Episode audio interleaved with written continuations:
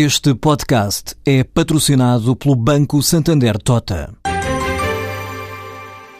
Sabia que a França é o país que mais vinho importa de Portugal? E que os Estados Unidos são o maior importador de calçado do mundo? Ou quais as empresas que importam mais azeite português? No portal Santander Trade, encontra todas as respostas para internacionalizar a sua empresa, desde mercados a procedimentos, redes de contactos e ferramentas para dinamizar a sua atividade exportadora. Descubra mais em santandertrade.com. Santander Tota, um banco para as suas ideias. Está a decorrer em Fortaleza, no Brasil, a sexta cimeira dos BRICS. Os BRICS é um acrónimo eh, para Brasil, Rússia, Índia, China e África do Sul. Como é bem de ver, o que une estas cinco economias emergentes é a sua importância a nível regional. Do Brasil na América Latina, da África do Sul em toda a África, nomeadamente a África Negra, a Índia, sobretudo a China, a Índia e também a Rússia, no espaço euroasiático e a China à escala global. Ora bem, estes cinco países, neste momento, são já responsáveis por um quarto da produção mundial todos os anos.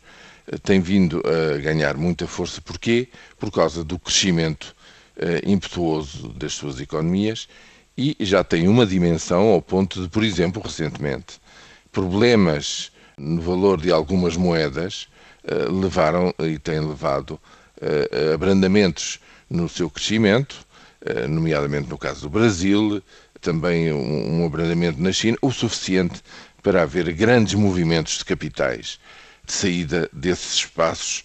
Ou seja, são cinco economias que já têm uma dimensão e um dinamismo. Em conjunto perceberam que já podem fazer uma grande diferença, estão numa segunda linha, digamos assim, do capitalismo mundial, mas têm já uma força suficiente para causar um impacto global. E é com este sentido que se criaram, eh, digamos, as suas cimeiras. Esta sexta cimeira dá um passo em frente na criação de um banco de desenvolvimento para o investimento produtivo, sobretudo em países em vias de desenvolvimento, e criam um fundo, se quisermos, de eh, estabilidade financeira, justamente para apoiar problemas nas suas respectivas eh, divisas, tal como se quisermos, 70 anos depois, é o mesmo tipo de organizações que foram criadas em fins da, da Segunda Guerra Mundial, em Bretton Woods, deram origem ao Banco Mundial, enquanto grande banco de eh, desenvolvimento e de investimento nos países em vias de desenvolvimento, e o FMI, o Fundo Monetário Internacional, como um fundo, digamos, de garantia e de socorro para problemas nas diversas moedas que o constituem. Portanto, se quisermos, curiosamente, é uma repetição do mesmo tipo de mecanismos, mas o importante aqui é que estas cinco potências querem, por si só, elas cinco, agrupar-se e constituir uma força eh, autónoma do sistema global, até porque algumas delas se batem por maior protagonismo no FMI, justamente, no Banco Mundial, no Conselho de Segurança das, das Nações Unidas, etc. E justamente veremos o que é que dão estes novos passos dos BRICS.